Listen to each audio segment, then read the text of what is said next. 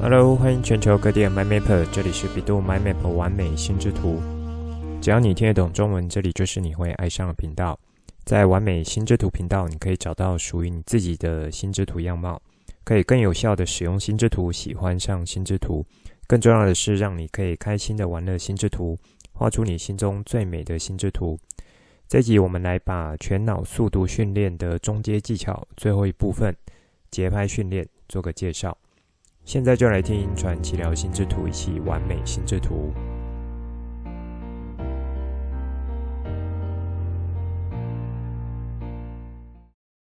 因为现在是寒假期间，也因为两年疫情的纷扰，在去年下半年有逐渐解封，所以在这个寒假呢，有接了不少课程。除了在不插电城市的教学，也有接到一些插电的城市教学。那让我比较感动的是，有睽违几年没有招生的心智图营队班，在这个寒假呢是有开成的。来上课的都是国小的孩子，中年级居多，然后高年级也有几位。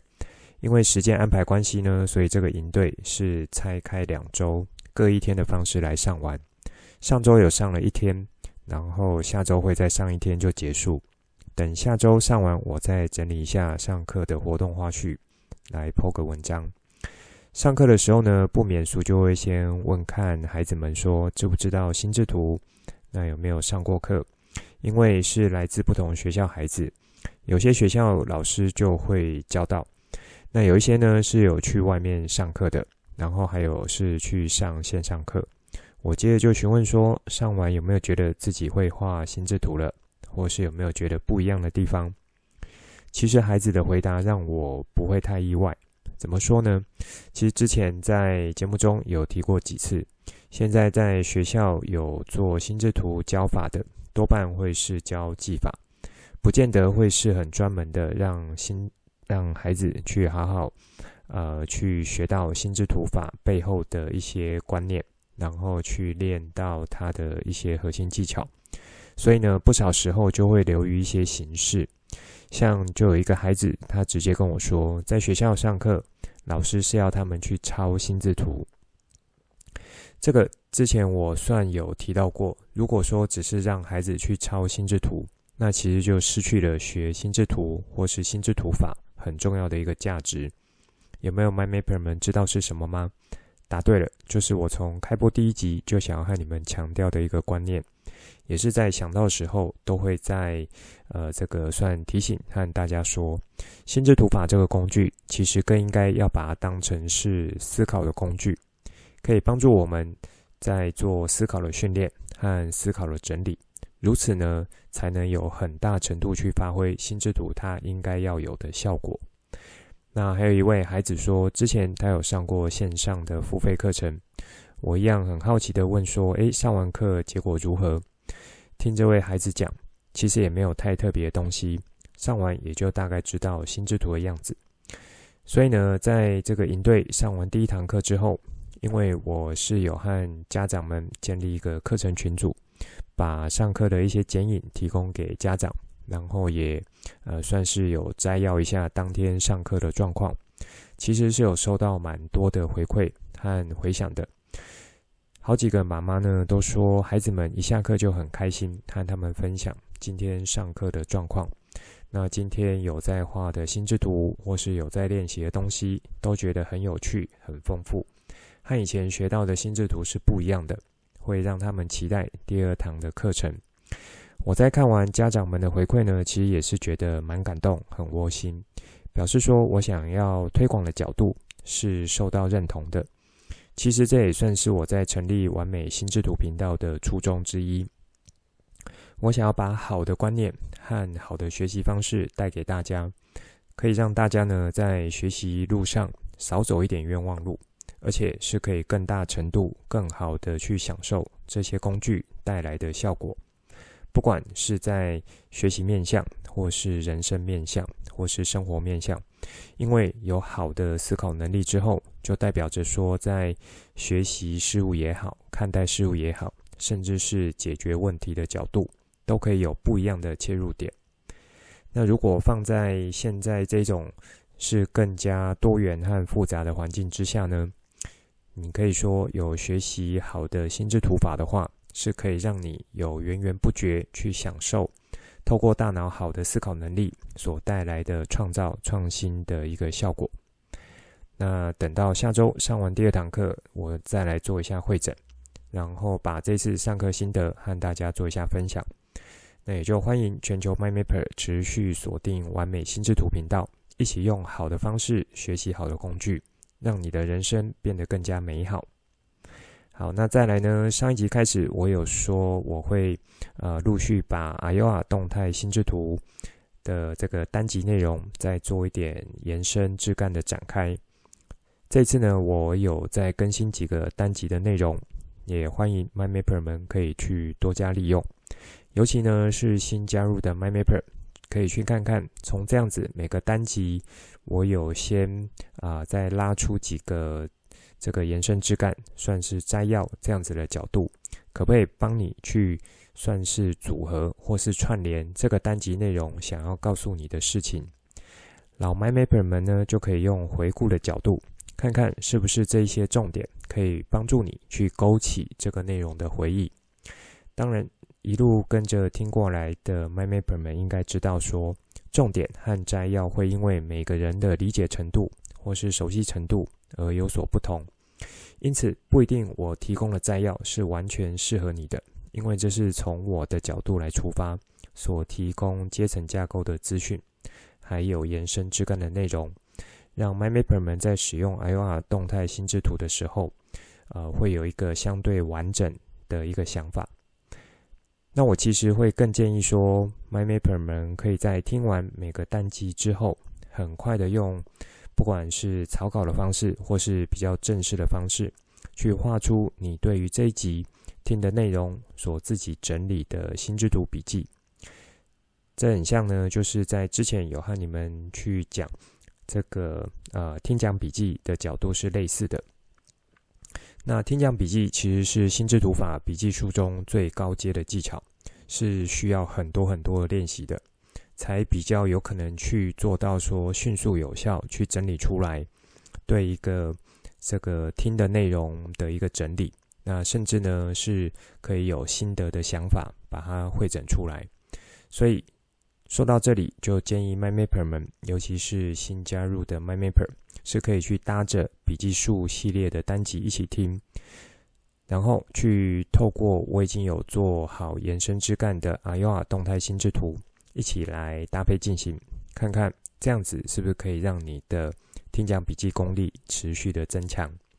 那当然，如果操作过程中有遇到什么问题，就很欢迎留言给我，或是私讯的方式和我做联络。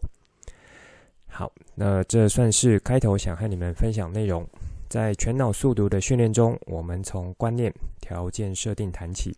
接着呢就介绍初阶技巧，两大核心的概念。扩大视野和眼脑指引，不知道 MyMapper 们有没有已经开始做速读训练的计划，或是已经有在执行了呢？这里我有想到一个可以补充给大家的东西，也算是早期我在学速读的时候有用的一个技巧，就是在一开始做扩大视野训练时，应该是要把眼睛就是专注的位置放在书本页面的什么地方。那透过这样子的练习呢，去注视页面的内容，然后再加上眼睛周围的视野使用，去达到扩大视野的这个呃算是训练。你也可以理解成说，一开始在做扩大视野的同时，那你就是在同步调整眼睛接收器这样子的一个呃算是习惯，就是要有别于以往的移动习惯。那也是要有别于以往接收资讯的习惯。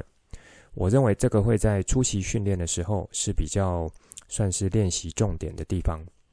那么眼睛应该要专注在页面的什么位置？有没有 MyMapper 们有想法呢？我这边提供角度，就是可以把之前我说专注在字群阅读的这个点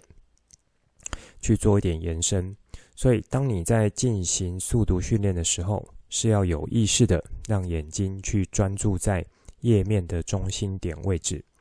比如说你是用半页半页来看的话，那么半页内容的中心点位置也就可以理解成是一一页的四分之一位置左右。那从这里开始，然后就可以分配去用眼睛的这个周边，或是说呃这个中间的位置稍微移动一下聚焦点。那把半页的内容呢，透过字群阅览的方式，一群一群的读完。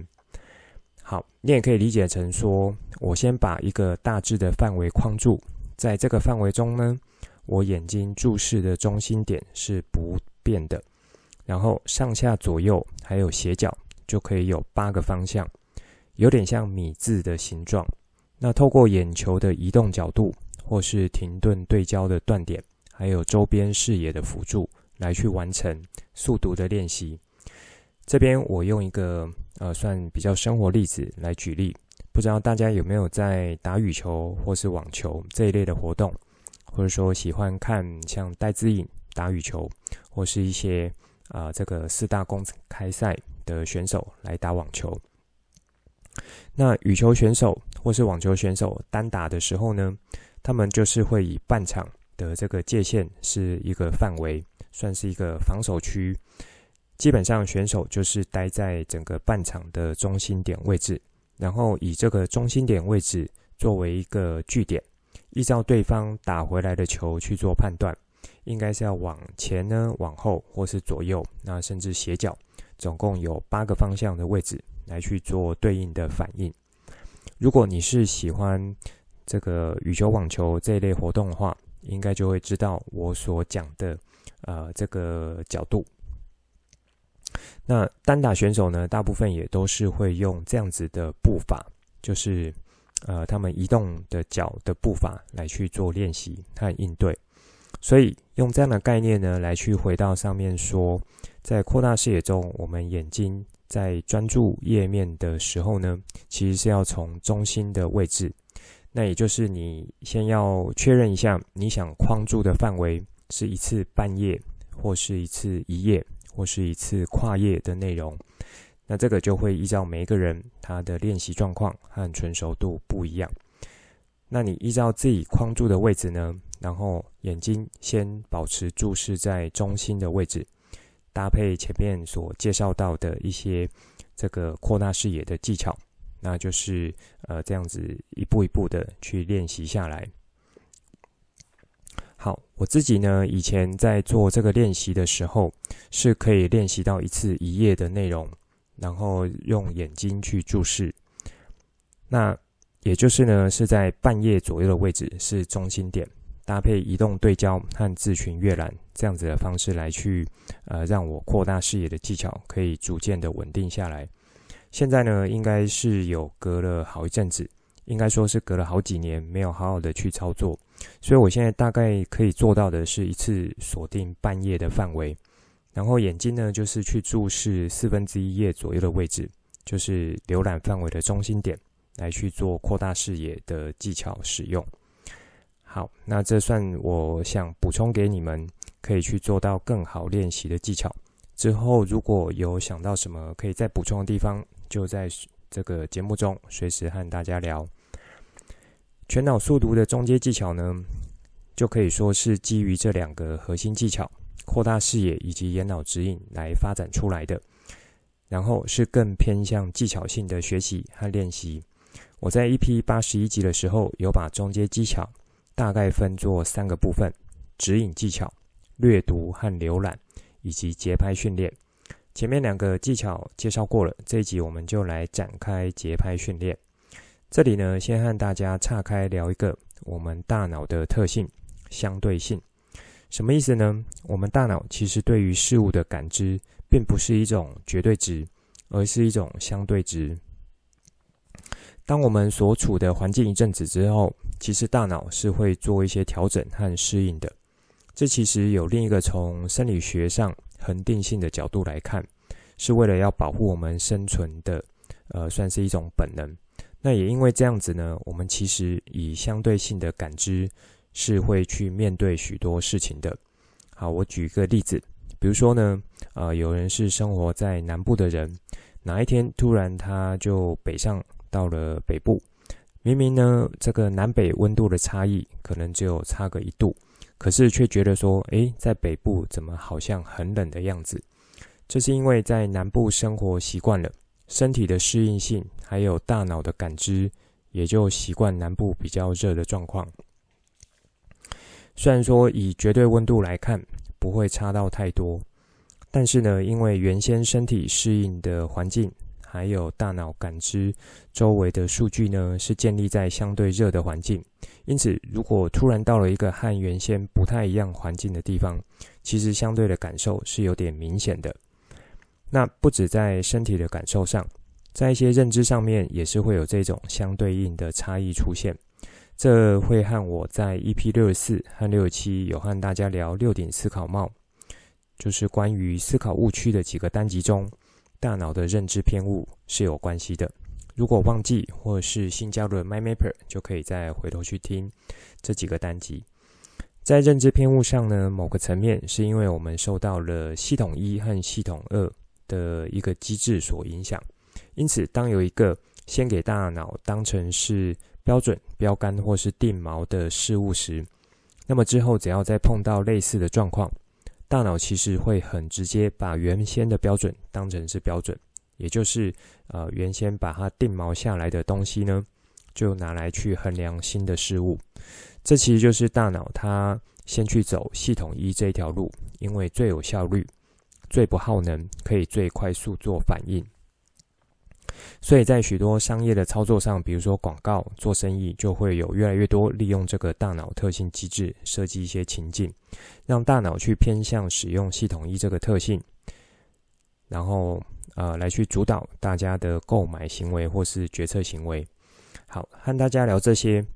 跟我们要讨论的速读训练有什么关系啊？怎么听起来是八竿子打不着关系呢？其实关系可大了。好，接下来就听我再慢慢的展开。全脑速读的两个核心会是什么呢？ MyMapper 还记得吗？就是扩大视野和眼脑指引。这其实就是对应了我们在阅读时候会用的两个器官，眼睛和大脑。眼睛是作为接收器之用，大脑才是真正主导阅读的器官。那在呃这个前面几集已经有和大家聊过了。所以关于大脑的一些特性，我们也是可以去反过来拿来做一些利用，透过相对应的方式呢，让大脑这个看似复杂又不太受控的器官，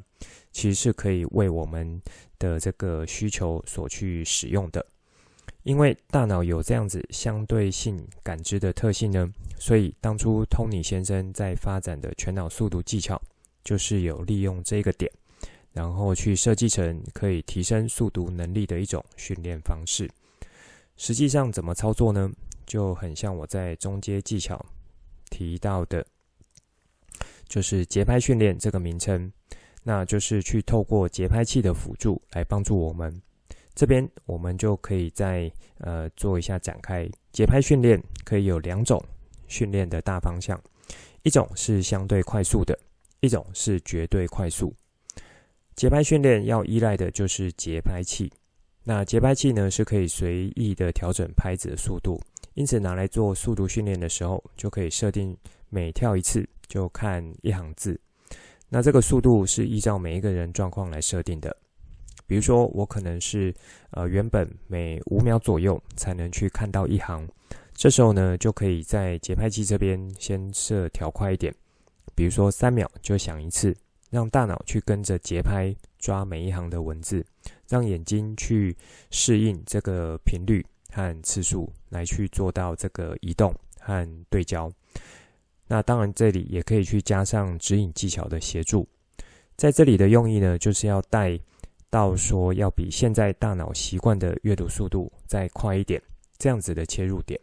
也就是说相对快速，来去逐步训练大脑习惯快速的阅读方式。好，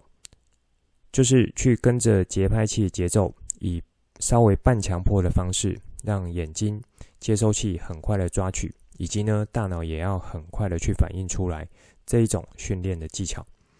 那说到这边，有没有 MyMapper 开始把我前面讲的这些内容，透过你们有学过的心智图法技巧，尤其像阶层思考和关联线出发，可以让你们去把看似不相关的内容连起来的呢？如果有的话，就恭喜你；如果没有，也没有关系，就持续的把心智图法技巧融入到日常思考活动中，持续去做到累积。那上面这个大家应该是蛮好理解的，以相对快速的节拍器训练。如果是绝对快速的节拍器训练的话，就是要把节拍器去调到最快，用更强迫的方式让眼睛和大脑去习惯这个速度，并且把这个速度当成是一个新的标准去做习惯。这种训练方法呢，以前我是没有碰，因为光想就觉得蛮暴力的。那以现代的这种学习理论架构来说，循序渐进在这样子的训练方法里面就没有了。这种强迫的方式即使有成功，但是应该也会支撑不久。不过呢，我在这边还是把它提供出来，那是让有想要做一点自我挑战的 MyMapper 可以来试试看。好，等于就是提供另一种训练技巧给你们，有没有要使用呢？就可以依照自己的状况做一下判断。接着我们来再展开一下，如果这呃节拍器的训练就是相对速度和绝对速度的话，可以怎么样更好更有架构的执行呢？这边我提供几个角度来一起辅助，让这个节拍器的训练做到更好。这个角度呢，也是基于相对快速的节拍器训练方式来进行。那绝对快速的节拍器训练也是可以用的，就是看 MyMapper 们怎么选择。好，第一点，去挑一本之后会想要阅读的书，以及呢主题是相对轻松或是说觉得有趣的，千万不要去做越级打怪的事情。在这里提到之后想阅读的书，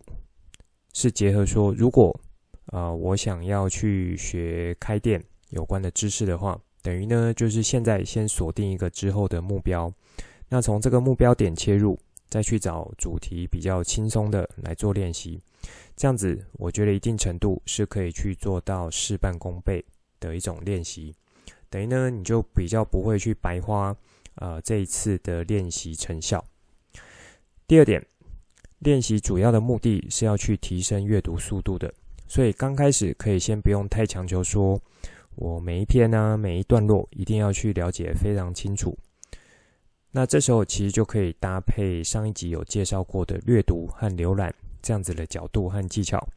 帮你抓一下这本书的范围，心中有个底，那就可以直接开始去做到这个节拍的训练了。好，第三点是要去透过短的练习频率，每次呢都可以再设定一个累加的目标，比如说目前自己的标准是一行大概五秒就可以完成。节拍器训练呢，就是去设定三秒一个声响，然后要去完成。那累加目标的意思呢，就是说，呃，我去原本是一分钟，大概如果是五秒的话，就是可以去看到十二行。节拍器设定的时候呢，它理论值是会帮我们拉大到每分钟可以做到二十行，可是实际上执行可能一开始是还没有办法做到这么好的。所以这个呃做个比喻，实际执行下来呢，可能是真的可以拉高，但是只能拉高到每分钟十五行，这些都没有关系。好，在这边我们可以先做一次休息，经过一分钟之后呢，然后再来做第二轮的练习。那下一次短的练习的时候，这一次的目标就是我们可以设定比上一次练习再多两行，也就是原本十五行，然后就拉高到十七行。那实际执行呢，如果说还是没有办法，只能到十六行。在这里呢，你就可以呃大概知道说，诶，每一次的短练习可以增加的幅度会是落在一行左右。好，这都没有关系，这时候我们再做一次休息。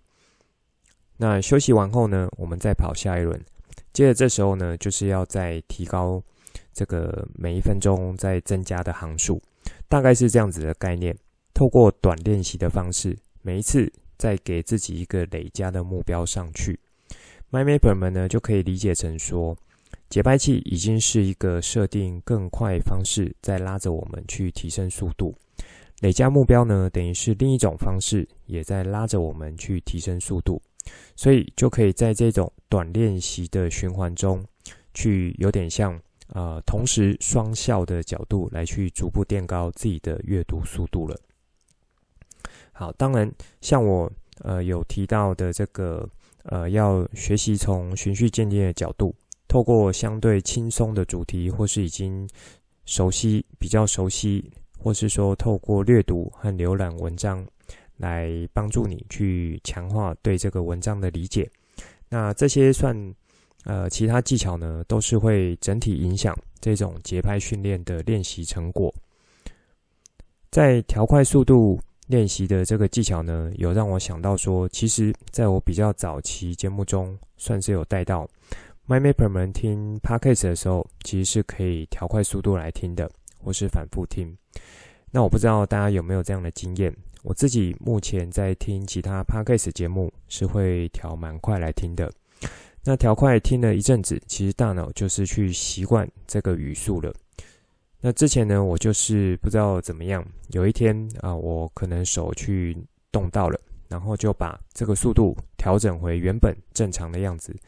结果当下就听到这个呃主讲人呢，怎么好像在喝酒醉一样讲话。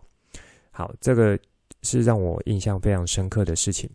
那这也就有呼应到前面提到说，大脑它的一种感知相对性这样子的特性。我自己当初在学全脑速度的时候呢，其实在节拍训练的这个技巧并没有琢磨太多。一方面那时候我是没有做很久的这个速度训练，那一方面我那时候觉得说呃，这个听节拍器的声音好像对我是有一种干扰的感觉，反而是会影响我在做阅读的。所以当时也觉得说，诶，我阅读是要拿来享受的，怎么搞得自己很像机器人一样接受这种死板板的训练呢？所以当时自己的心中，或是说大脑本身就有一点排斥这一项技巧的学习了。那这也就有呼应到前面几集啊、呃，尤其在那个心理设定中有提到的，如果你的大脑先去否定或排除一个方法，它不管好坏优劣的时候，那么即使这个方法再好，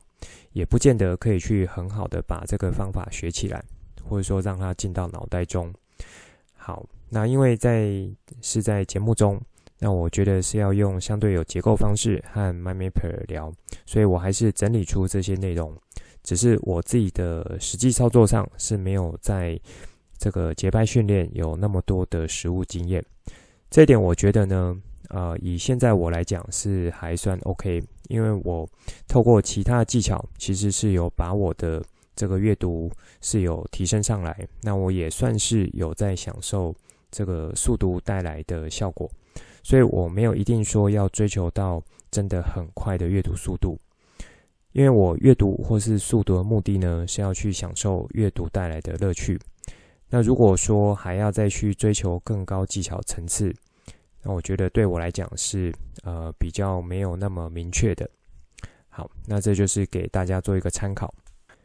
收听完美心智图频道 MyMapper 们呢，其实年龄有横跨十几岁到六十几岁，每个人对于速读训练还有学习速读对他们来说的目标或是意义都不尽相同。那我就觉得啊、呃，每个人呢其实是可以各取所需所需。然后保持开放和弹性，我觉得重点是可以学到好的观念，那剩下来技巧的部分就是看自己想要花多少时间去打磨这样子的差异。好，以上就是这一集想分享给大家的内容，最后帮大家整理一下这一集的重点。一开始和大家聊到今年寒假有比较多营队在接，那除了不插电程式还有插电程式课，那比较让我感动的是心智图课程有再开出来，我呢就有和大家分享说来上课的孩子们对于学习心智图的想法以及家长的反应，我会觉得这和我在成立完美心智图频道初衷想把好的观念和学习方式带给大家还是一致的，那让大家在学习上是可以少走一点冤枉路，然后可以更大更好程度的享受这些工具带来的效果。在这一周呢，有在更新几个 A Y O A 动态心智图的单集，然后去长出延伸枝干内容。欢迎新加入的 MyMapper 还有老 MyMapper 们多加利用。这边也建议 A Y O A 动态心智图这些延伸枝干内容呢，是可以去搭配之前和大家聊的笔记术单集，尤其是听讲笔记，是蛮值得去持续修炼心智图法的一个呃算目标和技巧。接着在扩大视野这个核心技巧呢，我有补充，算是啊、呃、也算是操作上的一个小技巧。先去想说要阅读的范围会是落在哪里，比如说是半页或是一页或是跨页。接着让眼睛去专注在这个范围的中心位置，然后用类似米字形的移动方式来做到眼睛的跳动，去做到周围视野的使用。这里我有用羽球和网球的单打选手移动来做个比喻。接着呢，就进到这一集重点，算是节拍训练。我先岔开来和大家聊大脑的感知相对性的这个特性。这其实算是呃之前和大家聊六顶思考帽认知偏误的几篇也有一点关系。利用这个感知相对性的特性呢，就会连接到了可以去使用到节拍器的训练方法。我介绍了两种，一个是相对速度，一个是绝对速度。